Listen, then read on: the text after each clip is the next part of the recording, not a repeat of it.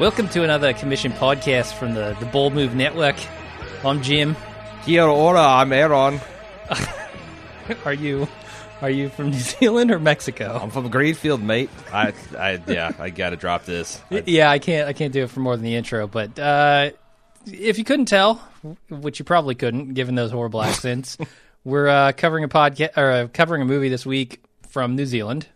It's called Once Were Warriors, and it's commissioned by Jude Kendrick, who is a native. Jude.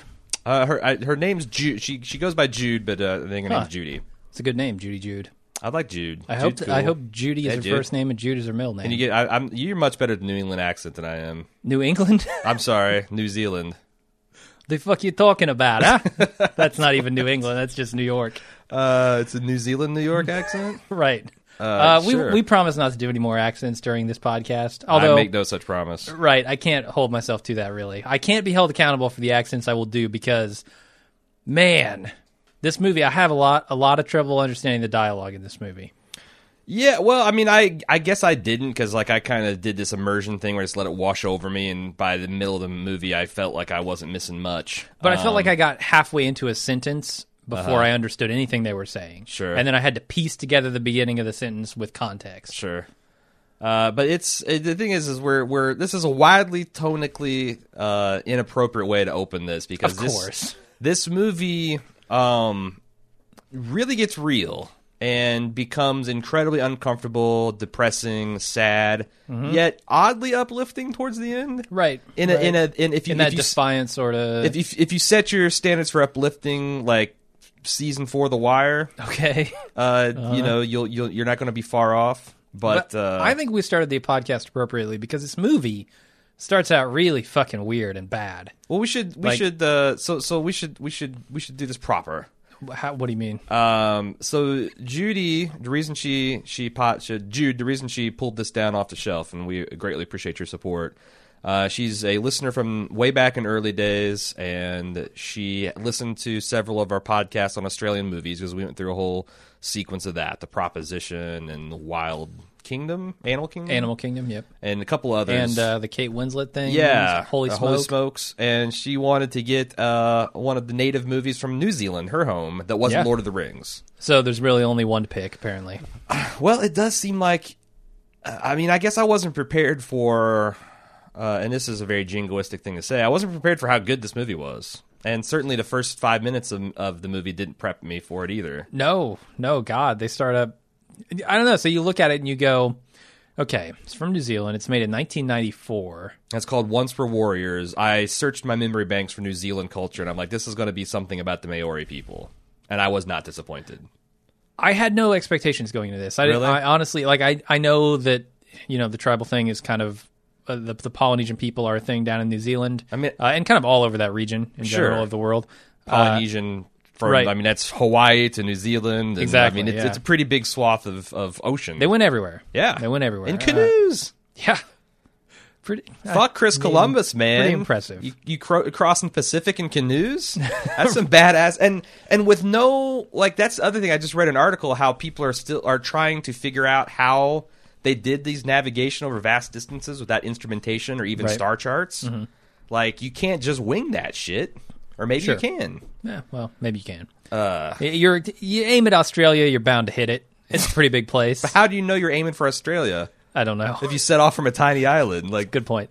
But I didn't know where this movie was aiming because I didn't read anything about it. I didn't, like, going in, I was like, okay, is this some, like, urban gang tale? Because it starts off, like, with a lot of, like, inner city kind of, like, hip-hop sort of music, like hip-hop Rasta mix stuff. Yeah, I'm trying to think of it. Reminded me, and it's just a weird different tone than the rest of the movie takes. The titles of, like, the introducing the actors, and there's some, you're going to recognize some faces if you choose to watch this movie. Yeah. A note on that, good luck finding it if you're not, because I heard from Australians on the forum that it's on the Aussie Netflix. Okay.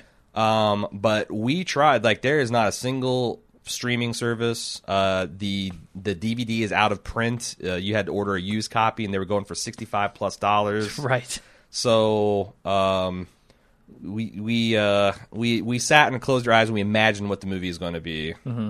because we're not going to stoop to piracy. No, of course not. And we reviewed it that way. But, you know, it's made in 1994, and it had kind of the intro titles and all that had a very kind of like a Run, Lola, Run. Okay. Gritty vibe, kind of the same. Not, you know, you don't have an animated person running around, but it kind of felt like that's a particular version of indies 90s filmmaking. It felt real low rent. These first few scenes just felt bad. Like, really? I thought the opening was funny. Yeah, like the people walking through the streets and seeing like, I think it was Jango, Jake from this movie, lifting weights, and like he sits up and his guys look in the direction of the person walking by, and like I don't know if it was intentionally funny or if they were trying to maybe subvert some kind of expectations or set us up with the wrong mindset so they can knock us down later. But the beginning of this movie I did not like, and I was kind of buckled in going, oh no, I'm going to hate this movie, which is always an uncomfortable thing when you're doing a commissioned podcast. But if you give it 20 minutes, this movie gets warmed up. Yeah. And then it just doesn't stop. Right. It's directed by Lee Tamahori, which you might not have heard of, but he's actually directed quite a few American films that you definitely have heard of, including he's done an episode or two of The Sopranos, Along Came a Spider, Die Another Day, the James Bond film, the sequel to Triple X State of the Union. That's bad. And he's got two coming out, Mahana and Emperor, that I'm now suddenly interested in seeing. And it stars... Temuera Morrison, I think is how you pronounce the name, which you might be going, who? And then I would say that, that's Jango Fett from the Star Wars. Recognizably so. It's not just Jango Fett. Like, that was the thing. When he got signed to do that, he played, like, 15 different characters in the series. Well, he was every clone. Commander too. Cody or whatever his name is. Right. Like, that seems like the role of a lifetime as far as... this actor is concerned. Yeah. It also is based on a book entitled the same, called Alan Duff, which I'm kind of curious in reading now. It also stars Julian Arahanga, which, again, you might but he plays Apoc on The Matrix. Oh, right. Yeah. One of Morpheus's crew in the first movie. And Cliff Curtis, who is the dopey dad on Fear the Walking Dead. So I knew this going in because I had heard someone say it. I didn't, and I didn't. I mean, he seemed very unrecognizable with his haircut and the fact he's just he's a monster in his fucking film. What do you mean by monster? He's clearly the smallest of the bunch. I mean, you're talking about acting. He's a child predator.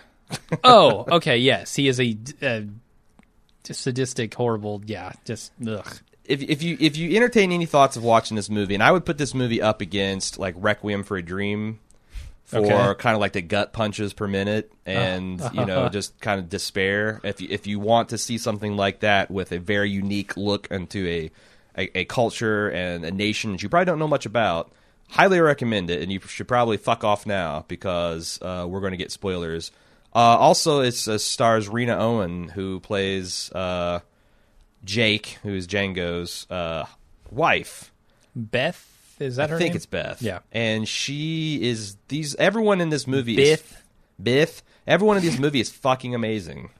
Yeah. No, they're all top to bottom great, except for the kids. The kids are kids. The youngest kids are...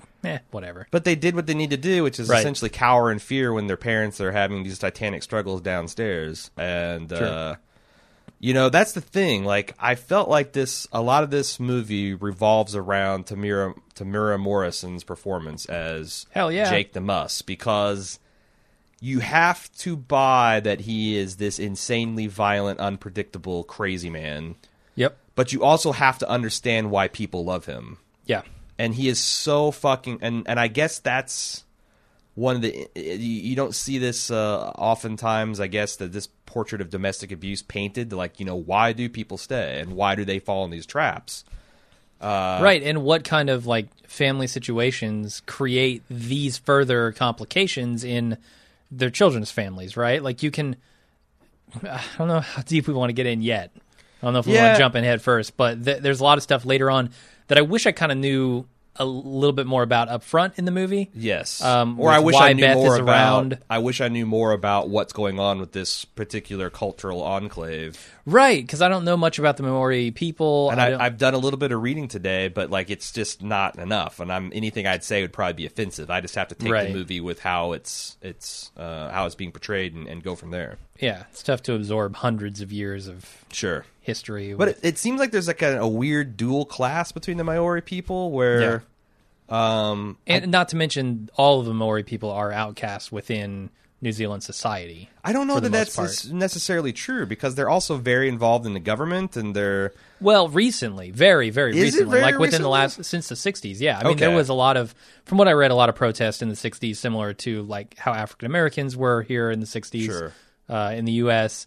where they did a lot of protesting over Maori rights and stuff like that. And but it seems things like started to change. So now, it's different. It seems like things, you know, I guess that's with every native culture. Things started well, and then, but it's also they made contact relatively late, like, you know, well into the 1700s. And there wasn't any slavery because the British had outlawed all that by the time that, you know, started being really well developed. But there was a lot of land, just appropriation, I guess.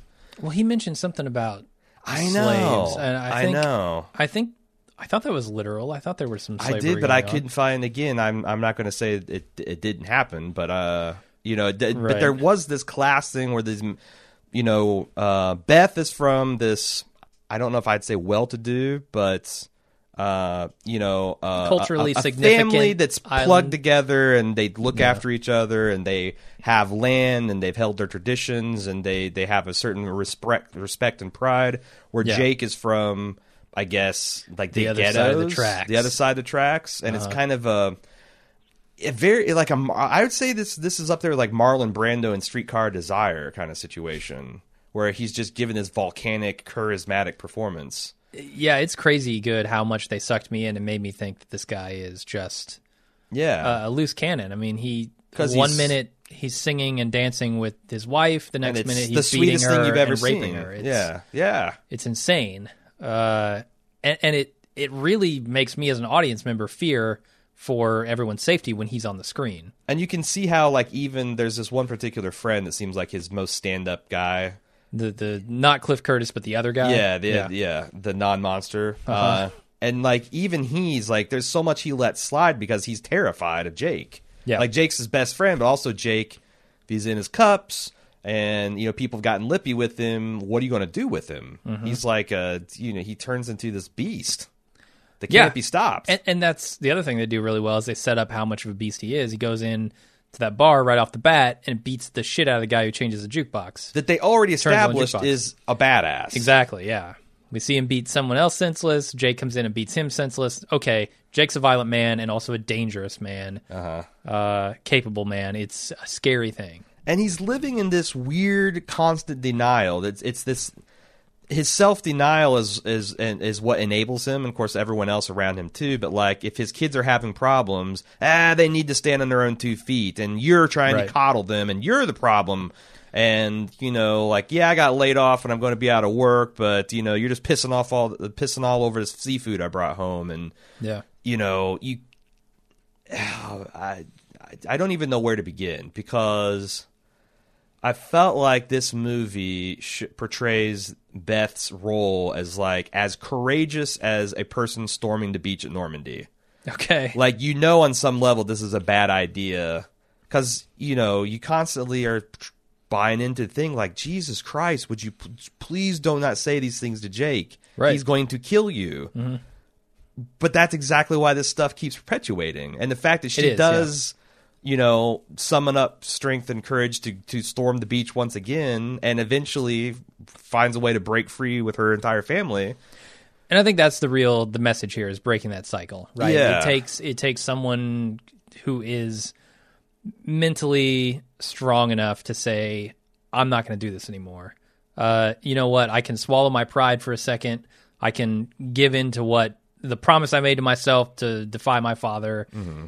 And I can make a better life for my kids. And I think that's the ultimate message. But the dark side of that is, what if she didn't have a strong base of support in her family? What do you mean? Like, what if she's from the wrong side of the tracks? Like, she had a home to go to that was ready to welcome her with open arms. Right. What if she doesn't have any support system? Sure. And she's probably stuck in that.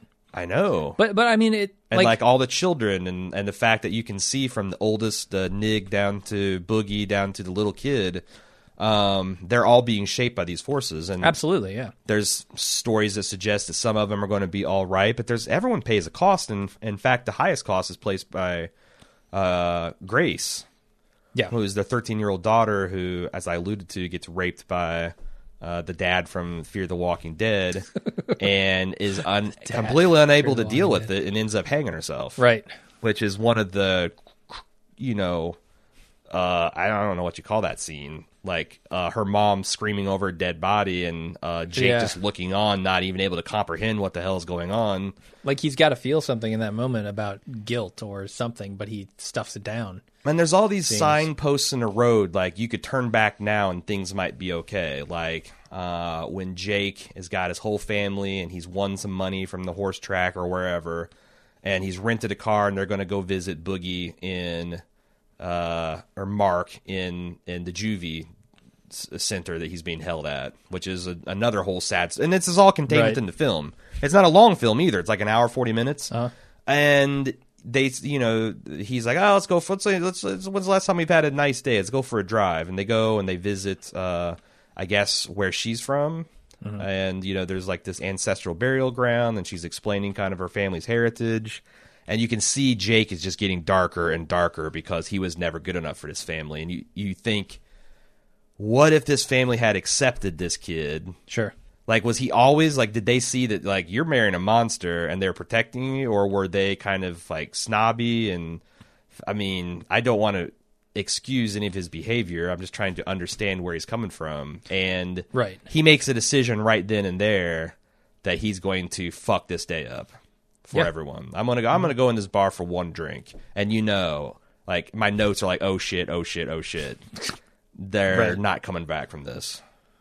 No, it's a great performance, and I think it's a great story. It's dark and it's scary and it's somewhat depressing, but I guess it's uplifting at the end as much as it can be. I really got engrossed after the first 20 minutes. I completely bought into the storyline and wanted to see how it resolved itself, and I thought, which is a sign of a good movie and surprising for. I mean, you look in the daughter's bedroom, there's posters of White Man Can't Jump and Lethal Weapon and John Connor. Like, I expected a real shitty 90s movie going into this thing, and especially given the first few minutes of it. And what I got was way more satisfying than that. And there's a lot of really interesting artistic... Like, the first 20 minutes of the movie is kind of nice. Like, it feels like this is going to be a tale about a rough-spun, blue-collar family and... Okay, yeah. Like, experiences I can't... Like, having the whole neighborhood over to your house to have barbecue and drink and sing songs and you're dancing and, like, man, that looks really nice. That culture is like, I don't know that I would fit into it, but, like, it seems like a really great way to live. And you don't worry about job until your alarm goes off. And as soon as you clock out, you just go home and you have this nice experience. And even Gracie's upstairs, saying, like, oh, they're beautiful when they're like this. And the older one that knows better is like, nah, they're just drunk. And, yeah, people show their true feelings when they're drunk. And this is where the movie turns. Right. Because he, like, it seems like out of nowhere... He beats the shit out of his wife, and rapes her, like you said. Right, and that's the scariest part, is that you don't know what's going to set him off at any given moment. And this sets a lot of events in motion because her son, Boog, got in trouble early on in the movie. Like, he was involved with some older kids that were trying to steal a car. He's going to have to go to court in the morning. Now her face is all beat to hell. So she sends her little sister in with them. The court sees this guy who's a minor, and his parents can't even show up, and they take him out of the home, which might be the best thing that happens to him. Yeah, could be. Very much could be. And I like that there's like this little story with him where he's got this public defender who seems like he's a Maori himself, and he's running this school for wayward boys where they're teaching them how to do like the hakas, which made famous by the New Zealand rugby team.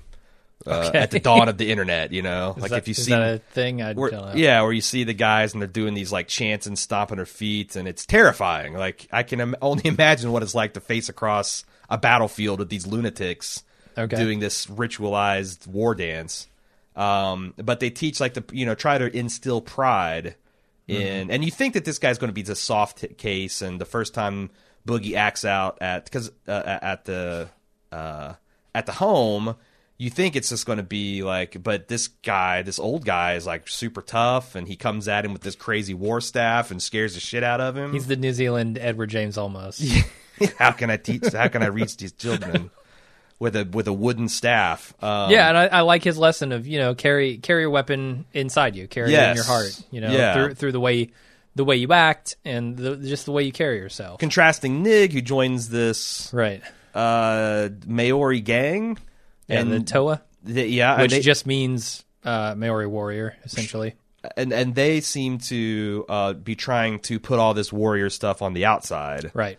And it's all, you know, because it's... I was watching, I thought that the initiation might be something interesting, but it's just standard getting jumped into the gang, you know? Everybody beats the shit out of you until... You've had enough, and then so you acquiesce to the face tattoos, and now you're family. Right? I don't want to get tattooed on my face; it's permanent. Okay. But as there's a lot of interesting artistic touches. Like I really enjoyed. Well, I didn't enjoy it, but I thought it was remarkable how they cut from, you know, Jake beating the shit out of his wife to the dogs worrying the garbage, because like the human guttural and grunting goes right into their growling and tearing, and it's just like Jesus, that was it really heightened the moment. They do that a couple of times when Grace dies and her mom's sitting over her screaming. They blend her screaming. I don't know if they pitch it up, but they blend it into the sound of the ambulance going to the hospital, which I thought was also interesting. I don't know. There's a lot of random shit I want to say, but I feel like we should get through some of the thematic stuff first. Well, I don't. I thought the other thing was interesting is how the women in this culture were dealing with their problems, and it reminded me a lot of The Color Purple, where you know that her best friend comes over and her face is battered in, and they instantly start joking and deprecating and like, well, I just need to learn to keep my mouth shut. Right, and kind of this is how it goes for women, like, and they tell each other this because they have to. Like, it's a survival, it's very much a survival strategy. Sure. I sort of get it, but at the same time, it's just like, God, I also hate that. But like, Beth could have died in this movie very easily. And that's why I'm, several points. That's why I made the Storm in the Beach of Normandy thing. It's like, it's the right thing to do, but like, you know, if someone cowers in the corner and shits their pants and gets riddled with bullets, is that a morally wrong choice in the circumstance? Is, or, you know, it's like it's hard to say what's virtue and what is cowardice, and because you're dealing with real people's lives, and yes, you've got your children, but you're also scared for yourself and you're scared for your kids. Right, and I think that's, you know, the proper choice is, I think, the one she makes at the end, which is to just leave. Say, you know what, I've had enough of this. My family doesn't deserve this, and leave. Versus kind of the other thing that's seen as kind of tough in this episode, which is to just sort of grin and bear it. Yes. Sort of thing, which we understand later that she's doing because of she, you know, made a promise to herself. Right. But that was really, I think, one of the saddest scenes where she's explaining this over her. I guess this is a Maori custom where their version of the wake is like, anyone that knows this person can come up and have frank discussions with the body. Right. And like, this is a way to clear the air spiritually and physically and mentally. And she's like explaining this to her dead daughter. Like, you know, this has all happened because there's this recurring motif. Because her father was a bastard too. And also her mom is not the greatest person too, because we saw her mom smacks Nig because she's drunk and she's physically abusive, and she's letting her children down. And that's one of her things. Her daughter, it's like, you can't keep a promise and you're always lying. And that was the thing that really guttered me, is when she said, so you see, Grace, I can keep a promise. And the promise I kept is why you're dead now. And I'm like, oh, my God. Yeah, it's heartbreaking. I really don't like the way she treats her kids in this. Beth, no. I think she's parenting through some form of guilt. Like, she's trying to guilt her kids into being better. Like, oh, will you be at the court hearing tomorrow? Yeah. Like, I get that she has a lot of other problems that she's dealing with, but like, that she's also implicit in perpetuating this on her family. It's not like she's completely innocent here. Well, but it's like we her promise to herself is causing a lot of this trouble too. She could just leave if she weren't so stubborn about it. I don't want to totally free her of blame. Certainly, she's not as much to blame as Jake. But the way she's parenting her children also isn't ideal, let's say. But it's like one of those things where where does it stop? Where does it start becoming useless to assign blame? Because you could very argue that the reason she is doing this is because she's just paying it down. Like this we saw in The Color Purple. When you're in this crazy situation, it's this human psychological unfortunate go-to is to perpetuate the system that holds you into some form of bondage. And that's what I see going on here. Like she doesn't, when Boogie comes in and he's in trouble, he looks like he's ready to maybe have a conversation. Yes. And she doesn't have that conversation. She just tries to say, you better be there tomorrow. And she makes him this promise that she'll be there, but she doesn't talk to the kid, and I feel like that is what he needed and wanted at that moment, and she just doesn't do it.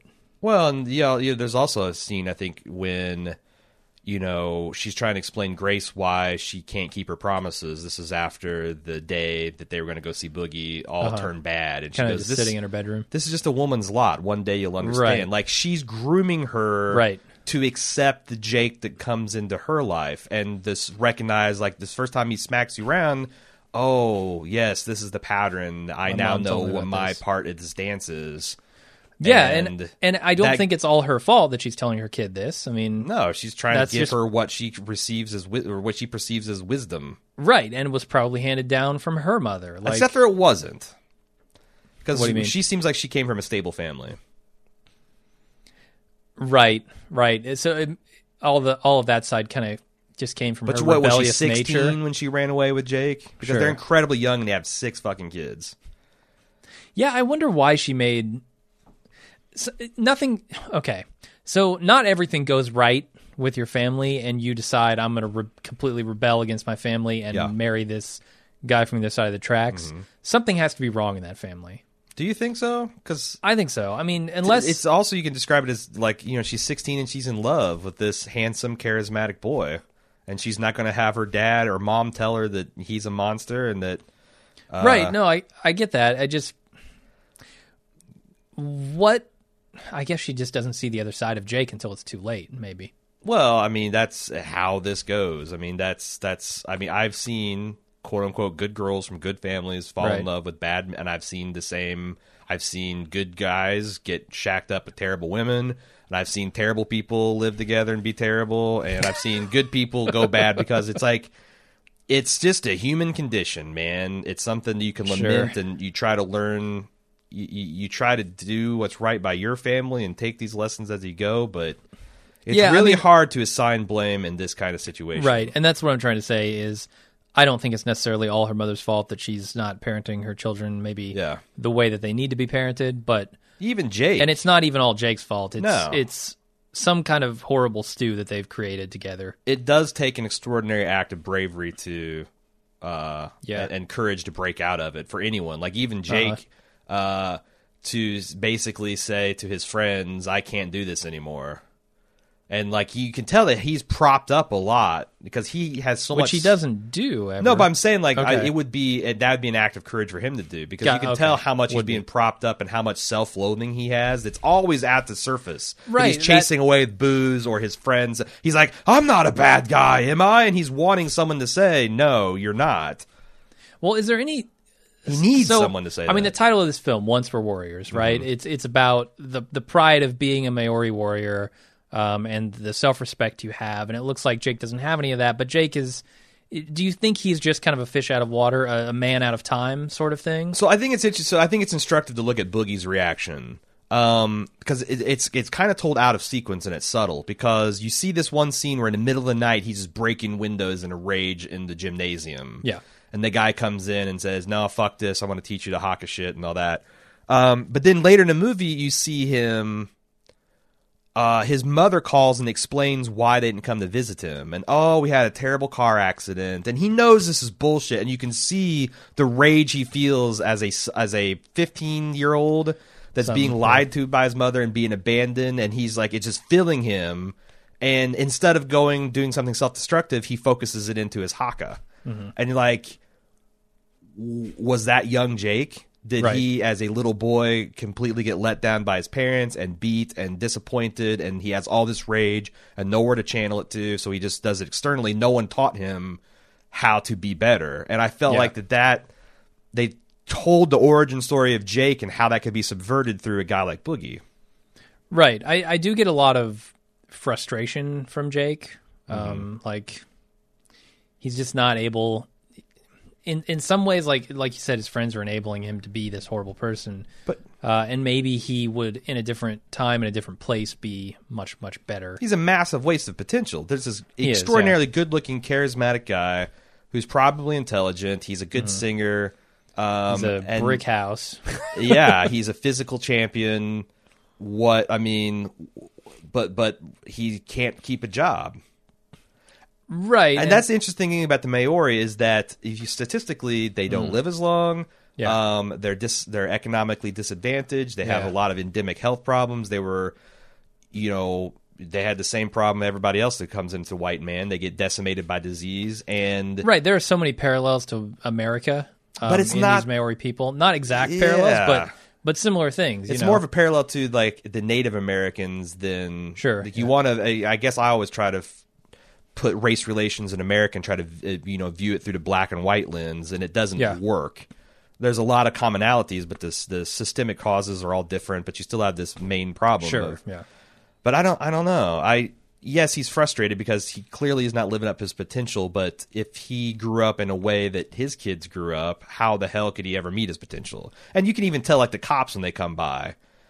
They're so patronizing and so not believing that anything good can come out of this household or any of this neighborhood, which, you then see like how these Teo guys but here's the thing, terrorize them. I think why I'm saying he's a man out of time is because if, like with this idea of Once Were Warriors, if he were born in a time when... 200 years ago, he could have been a chief. Being a warrior was still a thing that was needed in the world, well, in everyday life. It was respected. Right. And he had someone to kind of guide him in the ways of the warrior, which I feel are not as brutal and sort of violent as you might think. Sure. Given who Jake is now. I think he'd probably be a less violent person all around, even if, he were acting out in war, right? Yeah.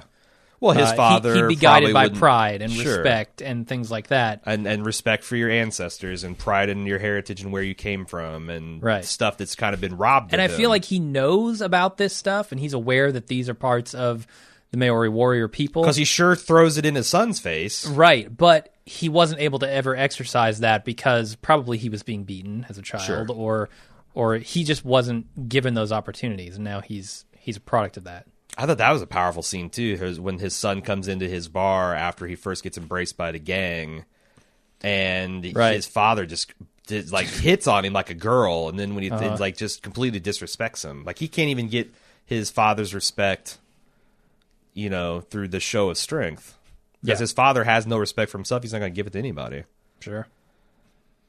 What is a fair feat of strength in this movie? What's that? Opening beer bottles. With your teeth? My God, with your teeth, with a spatula. There must be 1,000,000, I don't know, maybe 1,000 beer caps on the floor of that house. Just randomly, because they just let them fall where they may. Sure. They pop a cap and they... Pop a cap? No. That has other connotations. They pop the top off a bottle and just let it fly. Yeah. Yeah, no, I mean, the whole place is just like, the little kids cleaning up after... Oh, the night their father goes and they're cleaning up all the blood, and I'm like... And this is not a thing that's... they're no stranger to this. This is a regular occurrence.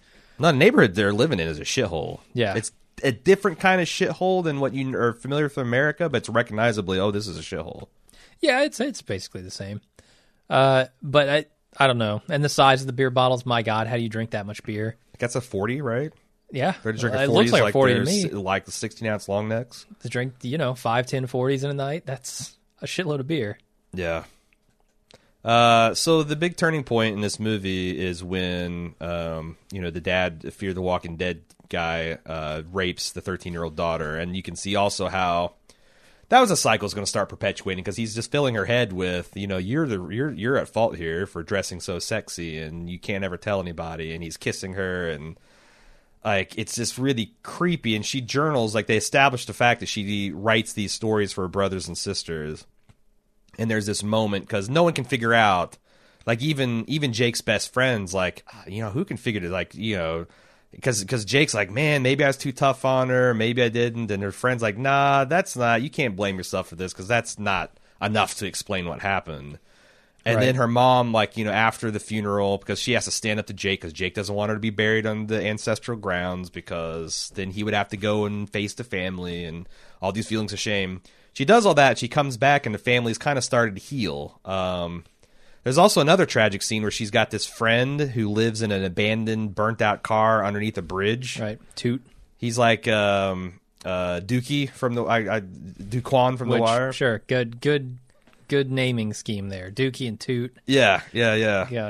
God. But she tries to reach out to him and get, you know, she gets high for the first time after she gets raped by her father's friend, and they've had this, like, when I first saw them together, I felt like that he had friend-zoned her, or maybe he's just not that developed because they're kids. Right, maybe they're not old enough to really care about it. And she, I feel like, wants him to be her boyfriend, and she's like, oh, you're my best mate, Grace.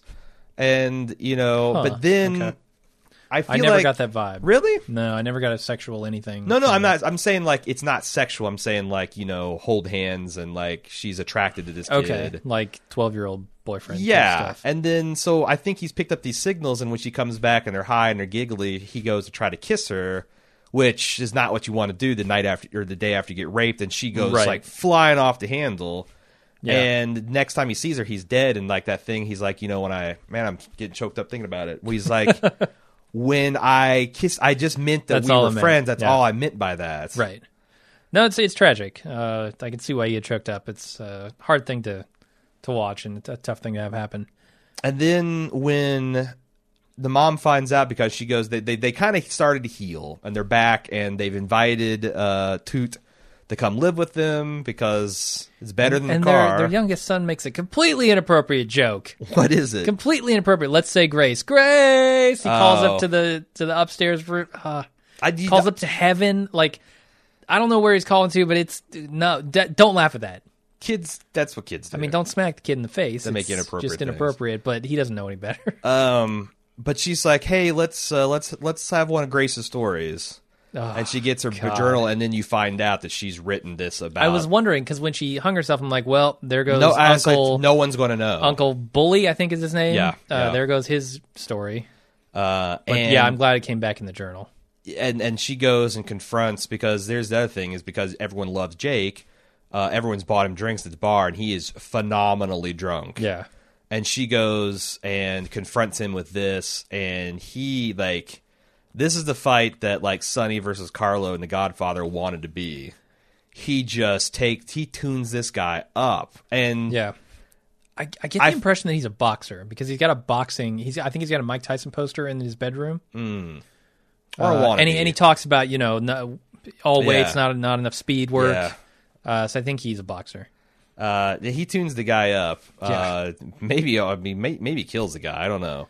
Maybe. And it's like one of those things where at this point in the movie, I'm like, fuck yes, this is what needs to, but I'm also like, as the sirens are coming, like, well, now any chance of him being a father is probably gone out the window. Right. And now these kids have this horrible story, or their dad killed their uncle over a rape of their sister. Sure, like, that's not good. All of this is scarring material. And these kids are going to be fucked up for a while. Yeah. If not their whole lives.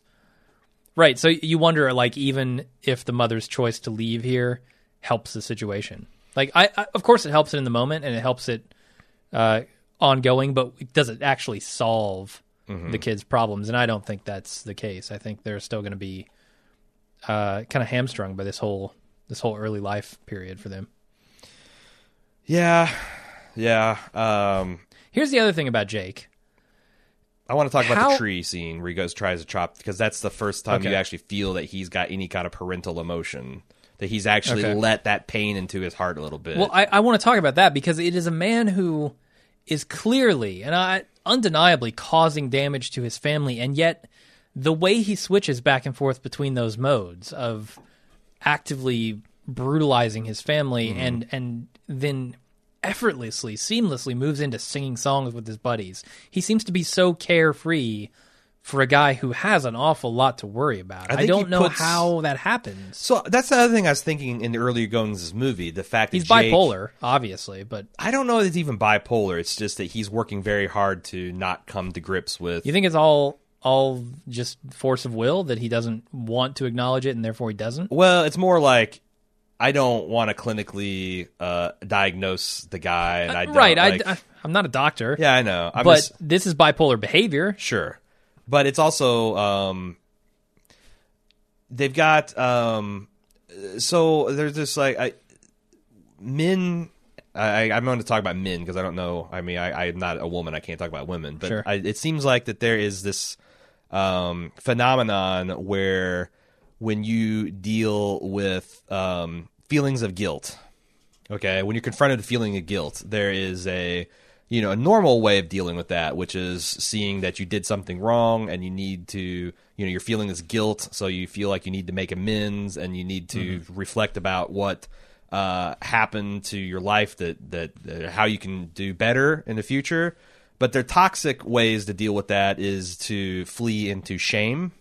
Okay. Where you just like, oh, I'm the worst person ever, and no one can ever love me, and blah blah blah. And the other way is to go into grandiosity, where like everybody loves me, I'm the best, I couldn't have done something this terrible, and it must have been the other person's fault because if they understood. And I feel like that's you see Jake just going back and forth between these feelings of toxic shame and grandiosity, and that's how he kind of, it's a way to self-medicate yourself. Right, the highs and lows. That's that, and then you got the alcohol on top of it to exacerbate it.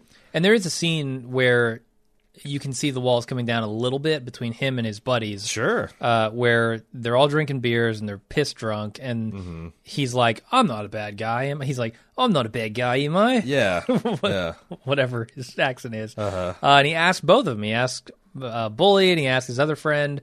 And neither of them are willing to. They're just like, I don't know, man. I don't think about it. Whatever. You're fine. Whatever. Because what are you going to say? Right. You're going to get your ass beat. Sure. If you speak up and say you're terrible, and then you're sitting across from Uncle Bully, who, molested your daughter, is arguably worse. I don't know. They're both heinous crimes, in my opinion. Well, and then the scene like when Grace comes home after she's ran away and she's been walking the streets. There's also this really scene where she intentionally goes down a dark alley and she sees these boxers, and I'm like, oh, fuck, what's going to happen here? But she comes home and her father's like, where have you been? Your mother's been worried sick and all this, and he's drunk. And she, his friend talks him into letting her go upstairs because he's about to beat her. Yeah. And then fucking Bully says, why don't you come give Uncle Bully a kiss? Mm-hmm. And she doesn't want to, and her father takes this as being disrespectful, and he fucking physically forces her to do it. It is, oh, God, like, I tried to fold up on myself. It's the worst thing I've ever seen. It truly is. And then she hangs herself in the very next scene. Yeah. So it's like, I'm comfortable saying he's the worst. Yes. Yeah. I agree. This girl, Grace, doesn't have a choice in the matter, and to some degree, Beth does. And I get that they're both kind of doing the same things, but he's perpetuating them on an underage girl, which, in my opinion, is worse. This thing with teenagers or slightly worse, committing suicide, like that's the thing that really shook me up in this film. Is like, yeah, well, man, how do you talk to your kids about suicide? Because I kind of want to sit my son down, and he's too young now. But like, look, you might one day feel like you want to kill yourself. I mean, it's this "it gets better" thing, right? Like that. But it's like that's not an abnormal. That's something when, like, when you're sick. A lot of times when I've been in the depth of flu, I've had feeling that, like, I'm not like serious suicidal. You just want the feeling. I want to die. Right. Like, if I died right now, I'd be at peace with it. And I've never felt suicidal mentally, but it's like, right. Like, there's wrong with you. You're sick.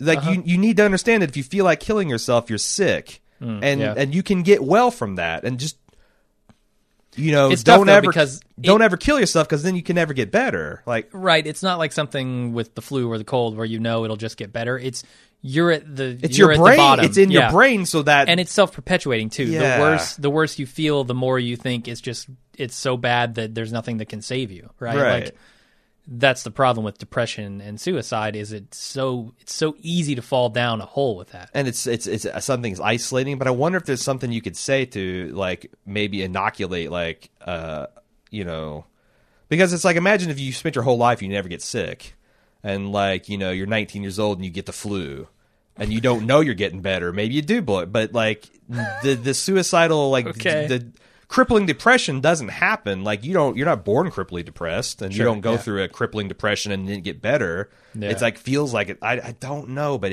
that made me panic to feel like, if I'm a parent and my kid kills it, it's like, how can I make sure that doesn't happen? How can I make sure that they know that there's ways to get better and that they still have love and support when your brain and their emotions are telling them that it's hopeless? And then you dump them into this environment.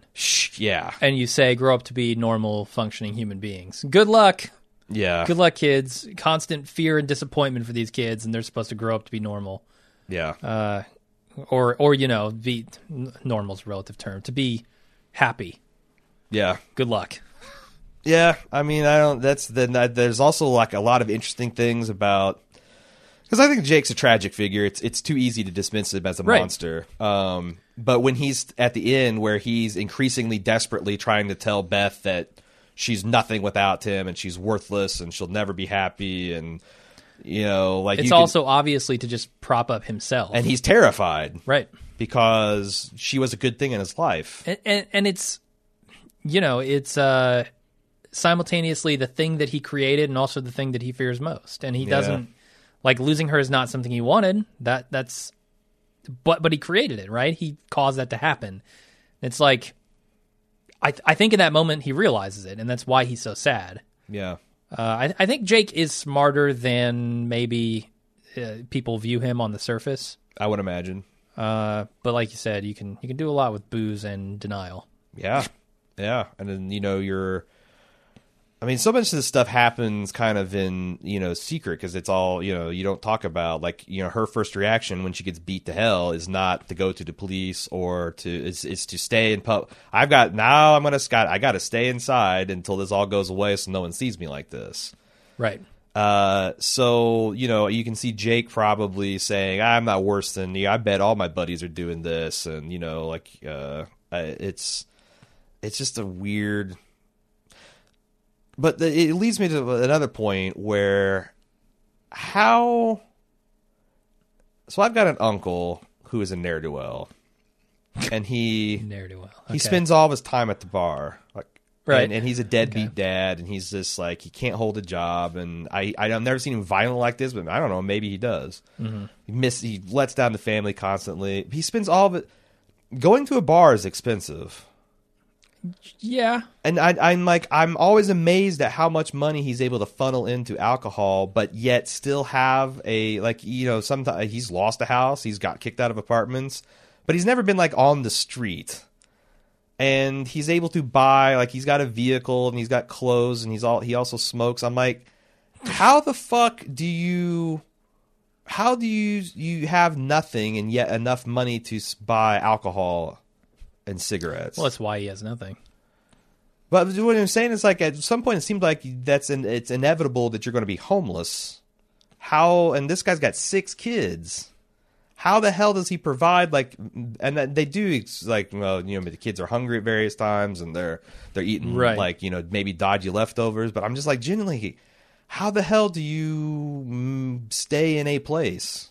Was this government housing? Like, it just provided free? Yeah, I think I got that impression. There's something when he comes home with and tells her he lost his job. She says something, and he's like, oh, we'll be fine. The government won't kick us out of our house, I think is what he says.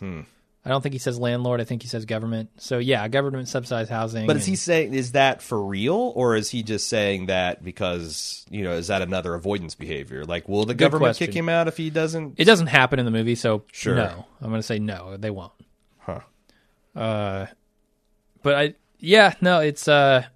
I really do think it's like these people would be I mean, it's obvious. These people would be much better off if they didn't smoke and drink away all their disposable income. Maybe they could afford to live in a neighborhood where there weren't all these influences on them, you know, like these. I mean, Nick doesn't just get into this because his dad's beaten him. He gets into it because he doesn't have a family. That's what's around him. Yeah. It's not like all of the influences are internal here. So I don't know. I mean, I think it's just, you know, people spend. It's kind of a self-perpetuating thing where they spend their money they could use to get out of this situation on things that just dig them deeper. And it's due to depression and self-loathing, all sorts of kind of that stuff. Well, this has been a cheery podcast. Is there anything else we want to talk about? Oh, man. Talk about cheery. Surprisingly, the music in this movie is like groovy in a weird sort of like 90s I never funk, noticed other than when they're actually playing like a cappella and singing with their guitar. I never noticed that there was... I didn't notice the soundtrack at all, which... I couldn't help but notice it because it was a little cheesy, a little 90s, a little like really funky and kind of cool, but... When I don't notice the soundtrack, I assign it good status because at the very least you should... be inobtrusive. If I notice it and it's bad, then that's like the worst. If I notice it and like, oh man, his music is really whipping my ass, that's even better. But I didn't remark anything about the sound other than the early goings with the credit sequences and stuff. Right. I actually like 10 minutes into this movie, 15 minutes when they've got a couple bar scenes and he's beating people up and stuff, smashing them into jukeboxes. I got a very Roadhouse vibe from this movie. Well, like, he's kind of... There was a lot of stuff that's... the bouncer at the bar and, like, this funky music playing. Like, it was weird. It was kind of played for comedy because it's like you got this guy and it seemed like a lot of Maori hang out at this bar and it's like this fight broke out and everybody's, like, looking at it appreciatively and someone wins, like, hey, okay, you know, it's an extra night's entertainment. And then when Jake beat the guy up, it was kind of, like, broadly justified. Yeah, sure. You know, it's like, oh, this is a little... But that's... It's interesting how the movie eased us into Jake being a maniacal person. Yes, they do. Because I remember until like, they don't. That's what I'm saying. When he beat up the guy for the jukebox, which is like, that's crazy. You know, like maybe you say something to the guy, but why the fuck do you ever beat a man half to death because he interrupted a pretty shitty singer? She's bad. That little butterfly thing she does with her voice, I hate that. But I think that she was the family friend because she's the one that came over after Beth had got beaten up.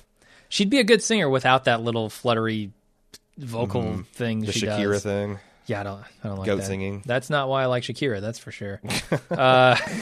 Yeah, but it gave me a weird like Roadhouse vibe. I don't know.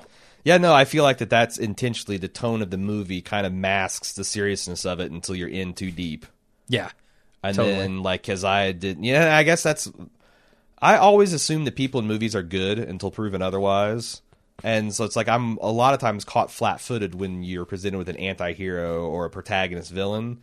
But, man, like, it just comes out of nowhere and is more savage than you think is going to happen. Like, when Jake first beats... Well, it's not the first time, but when he first beats her in the movie, it is incredibly savage. Yeah. Like, I'm like, I don't know that you don't have to go to the emergency room after that. And the next morning... He punches her out of the kitchen onto the living room couch. Yeah. It's brutal. Like, full force man-sized punches. Right, and you saw what they did to fuckface at the jukebox. Sure. Now... That guy's built like a brick house. This is like, she's a beautiful, live woman, and he is just trying to kill her, it seems like. Yeah. And it's like, it stayed with that. Like, some movies would... fade to black after the first couple punch, you know, and then you just wake up in the morning. This just like, nope, look at it. No, and like it takes it all the way up to the bedroom. Then when he starts ranting, I'm like, Jesus, am I going to have to watch this too? And mercifully, it fed to the dogs tearing up at the garbage. Yeah. But wow. It's really, like I said, it's right up there with Requiem for a Dream for making you just like, wow, despair about... You were talking about, before we started this, like, what is the perfect playlist to make someone kill themselves? What did you call it? The internet, the death by internet. Or you said something about like how you kill someone over the internet or in the internet age. What's this? Shit, I don't remember now. But yeah, you say basically cinematic. You make them a Netflix playlist with what? This movie, Requiem for a Dream, and then finish it off with Antichrist. And you're done. No one walks out of that. You don't survive that marathon intact. If you're still breathing, you're like... If you can get through it, I guarantee you'll never do heroin. That's one. Because Jesus. Never go to New Zealand.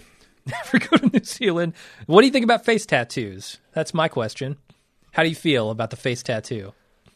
Not in the sort of we once were warriors context, but just face tattoos in general. I think face tattoos are usually pretty indicative of some poor life choices. Okay. However, it's hard to say that when like it's some cultural thing. You know, there's some merit Boogie says, like, and that's why I say take it out of this context. I've got my face tattoos on the inside, but like if I'm, you know, I don't know. I feel like I've seen some New Zealand politicians with them, so like it's not okay. I don't think it's really stigmatized if they're in that context. Like if you're in a fucking gang. Right. Who's driving Mad Max mobiles with shrunken heads on the front and cutting off cops and trying to get arrested? It's probably, but I don't. It's like it's weird because I can't think of. You see someone spider webs on their on their elbows and tattooed tears on their eyes. That says something about them. Right. There's no other like. It's not like we had this proud culture of spider worshipping tearful people that. It's just, so you see a guy coming down the street with these tribal masks tattooed on his face, and it's like, I guess you'd have to see like how else is he dressed, who's he with, before you'd be like, oh shit. I mean, it's almost like that's no extra information. You see a Maori guy going down, like that could mean that he is in a gang, or it could mean that he is a respected elder among his people. Who the hell knows? Right, and I think it does a lot to show. You know, this can be used for two different purposes, right? You can kind of co-opt this warrior spirit, this Maori Toa type thing, to your own ends. And I think Jake is doing that to his degree. Boogie's going to do that now that he's had an instructor to his own ends. And you see it in the gangs and, like you said, the politicians who have the face tattoos. They're both doing what they think is representing their culture in the best light possible. But they both come out the other side with very different opinions on what that means. I do feel that us Western people have gotten the shaft when it comes to funerary customs. Okay. And not all Western, like particularly like the puritanical offshoots, because like, you know, Italians, they'll fucking weep and wail and, you know, have dinner and like a procession and wait, and Irish got to wake and like we're just supposed to sit there and like strong outbursts of emotions are discouraged. And like where, you know, I was like looking at this, you know, Maori deal and like they got the like mini haka going and there's like all these rituals and it's like almost metal. But it does feel like it moves you past the grieving process and puts it in perspective a lot better than what we do. What allows you to grieve at all? Like, when you're expected not to be seen grieving, how do you grieve? Man, I don't know. I don't know. You repress it. You repress it. That's what the puritanical religions are all about, my friend. Sure. Repression. Yeah, and you know, that's the other interesting thing is like this... The domestic abuse thing is universal because you go into the richest, poshest families and that shit's happening. And you go into the, you know, it's pan-cultural. Like there's like these cycles that things get into. And what's interesting is I kind of had this realization as watching this movie is the difference between that, like, you know, when you're in a poor, culturally disadvantaged segment of the population. Like, some families might have to put... Like, there's probably not a lot of families that have to deal with all of this. Like, the abusive husband and the alcohol and the drug abuse and the daughter being raped and all that. But, like, all of families have to deal with some of it. And I get... That's...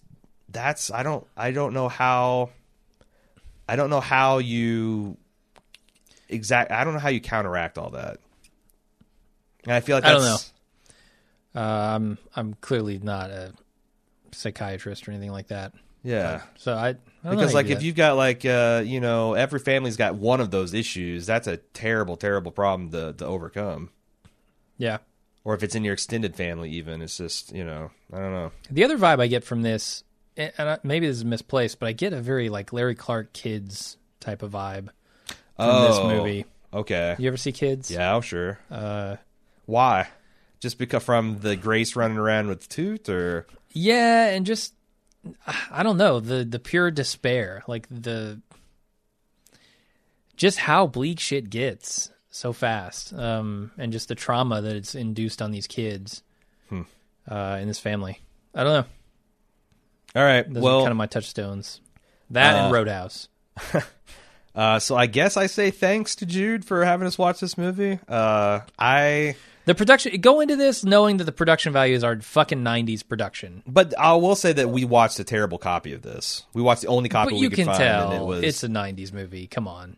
Yeah, but it looks like a 90s movie. You could say that about The Wire. It looks like a 90s TV show, but I don't think it's a detriment. Right. It's not like made for TV 90s. The plot holds up. The plot is the most important thing. And here. Also, I'm telling you, you're not ready for the performances you'll see in this film. Right. Jake is incredible. In how scary he is. I think Beth is incredible, and also how likable he is in moments. Because like, there's a couple points where I was just like ready to beg Beth to just don't say, "Oh God, you're." I was begging her to leave the whole time. Well, yeah, leave, but also take the kids, get out of there. Yeah, don't. But she's saying this because like there's this another telling thing where he's like making her say "I love you" to him, and she's like, "That's the trouble, Jake. I do." Right. The reason she's trying to get through to him and saying all these terrible things is because it's more about saving him and their relationship. Yeah, right. Than it is their family. Sure. But I'm like, oh, jeez, please do not say what you're about. Oh, fuck! Don't throw the eggs on the floor. Don't. Yeah. Yep. Yeah. And that's like, it really puts you in the place of that. And when they show the kids being terrified, it makes you feel terrible. But yeah, it's also, I was not prepared for the realness. Yeah. I had this one of the few, like, I don't usually start a forum thread, but like I was home alone and my girlfriend hadn't gotten home yet. And I'm sitting there on the couch and I just watched this and I'm like, I need to get a little of this out. I gotta give pieces of this other. So I started a thread about how I just saw Once Were Warriors and I want to die. Yeah. Anybody else? So, anyway, yeah. I was surprised at how many people on the forums had actually seen it before. Well, we have a lot of... I feel like that this in the Down Under quadrant... We do, yeah. That this is a well-known... And this got out. Like, this, I guess, made a lot of noise on the Sundance and the festival circuit. Right. Roger Ebert had a great review of the movie. Shit, I didn't read it. Great review of the movie. What was his takeaway? Do you remember? Pretty much everything we said, just like what the performances are incredible and what a complex thing this thing with Jake and Beth was and how the cultural, you know, viewing this through different cultural... I mean, just everything you'd expect him to say. Can I just say how amazing and yet how terrible of a role that was for the guy playing Jake? I don't know his name. Holy shit, it's crazy. Temuera Morrison? Sure, Temuera Morrison. Jango Fett. Yeah, how great and also how terrible of a role that was for him, because he can be so amazing, and yet he was not allowed to be any of those things that he was in this movie in Star Wars. He was expected to be a fucking George Lucas Muppet the entire time, and that's exactly what he was. And I came away from Star Wars thinking, this guy's not a good actor at all. He's dry, he's boring, he's terrible, like... I don't ever want to see him in anything. But then you go and watch this, and you're like, oh, so that's how Star Wars was terrible. He took every good actor on the planet and fucked it all up for him. Seriously. No, like Natalie Portman's a good actor, and she was not allowed to do anything. Ewan McGregor, Liam Neeson, Hayden Christensen isn't even that bad of an actor. Ewan McGregor's the one that was able to kind of escape. Sam Jackson, it's like he threw a wet blanket over all these people. But can you imagine... a version of Jango Fett that uses 10% of what's on this screen? It could have been amazing. And I'm not even saying like the violent, maniacal. Like they could have really done a lot with his relationship with his boy. Right? Right? And shown us why Boba Fett is who Boba Fett is. Yes. And he chose not. But then I feel like that George is smart enough to like... I mean, he cast him for a reason. I know he's seen this movie. And then you put... And then you write these scenes for him? Yeah. Yeah, it's a real shame, because I came away with a totally new respect for that guy based on this movie that I didn't have based on Star Wars. And I guess I because I've seen a lot of these people in other things, like television, like, you know, the Rena woman has been in a lot of Rena Owen. I know I've seen her. Yeah, yeah, Rena Owen. I've seen her in a lot of things and television shows. She had actually she I think she voiced one of the long-necked, willowy pod people that were cloning Jango. In Star Wars? Yeah, that's what it said. I was just reading her Wikipedia article. But I'm actually surprised they haven't done more stuff. Yeah. I mean, Cliff Curtis is easily the most famous of the bunch, right? But the guy, like, I thought he did a great job, and I don't understand why, like, APOC wasn't his breakout role. Right. You know? Nig. Because he says, and the one girl who played Grace, which I was convinced I was going to go to her IMDb page and it's just going to be full of shit that she's done, has hardly done anything. And she was amazing. Yeah, it's just, I don't know. New Zealand's movie scene isn't that big. That's true. So it's probably real hard to break out from that. But if there was a point in my life about 20 years ago where I wanted to go to New Zealand, and I took it. Live like a hobbit, dig a hole. No. Put a wooden circular door on it and call it a day. No, actually, this is pre-Lord of the Rings. Okay. But I had a lot of friends because I was an early adopter of the internet, and a lot of people in the news groups I hung out with were from New Zealand. And I did some research, and I'm like, it's got amazing geography. The weather, it's like the shitty it gets is like high 40s, and the hottest it gets is like mid 80s. And like, you know, you want mountains, you got mountains. You want ocean, you got ocean. You want desert, you got desert. You want rainforest, you got fields. You got essentially Scotland with like, it's this pocket universe, and the politics are really interesting, and the economy is and I was one of the reasons I really took this seriously is because at the time they really wanted tech people, right? And you could like really put the pedal to the metal on the immigration visa. Mm-hmm. And I had gotten job interviews. I was looking at places to live, and my wife at the time, she, like we were like a month away from like making a decision, buying tickets. And she's like, I can't do it. I can't go halfway around the world and be... God damn it! It's always family that keeps you stuck in a place. It always is. Like, I moved back from California because of my fucking family ties. If I look back at how my life's gone in the last 20 years, I don't know that I'd do anything different, though. Man, I would have liked to stay in California. There's a... You wouldn't be doing podcast. Well, maybe you would. Maybe. Who knows? But I'm just saying, like, there is an alternate dimension version of me who's doing IT work in Auckland. And living the dream. Imagine the size of table you would need to really feel like a hobbit in New Zealand. I mean, it would have to be enormous. You're a big guy.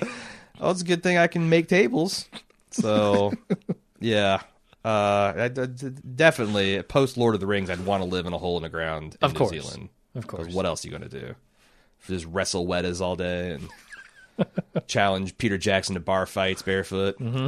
I think we've now gotten to the silly part of the podcast where we should shut it down. Thank you so much, Jude. I would, again, not only would I never heard of this movie, I never would have seen it. I had to take great efforts to go find it. If you're in the mood for a soul-shattering, powerhouse performed movie that you've never heard of, check it out. If you'd like to commission your own podcast, it's easy. Go to baldmove.com/shop. We got some community commissions where you can band together $10 at a time to make some of these popular choices happen. Or you can do like Jude did and just make us watch some crazy bet on the horses, take that $250, maybe throw it down. Yeah, on you get a windfall. Mm-hmm. You could rent a car, go see your kids, or you could just have one beer with Bald Move. And we will see you on the next one.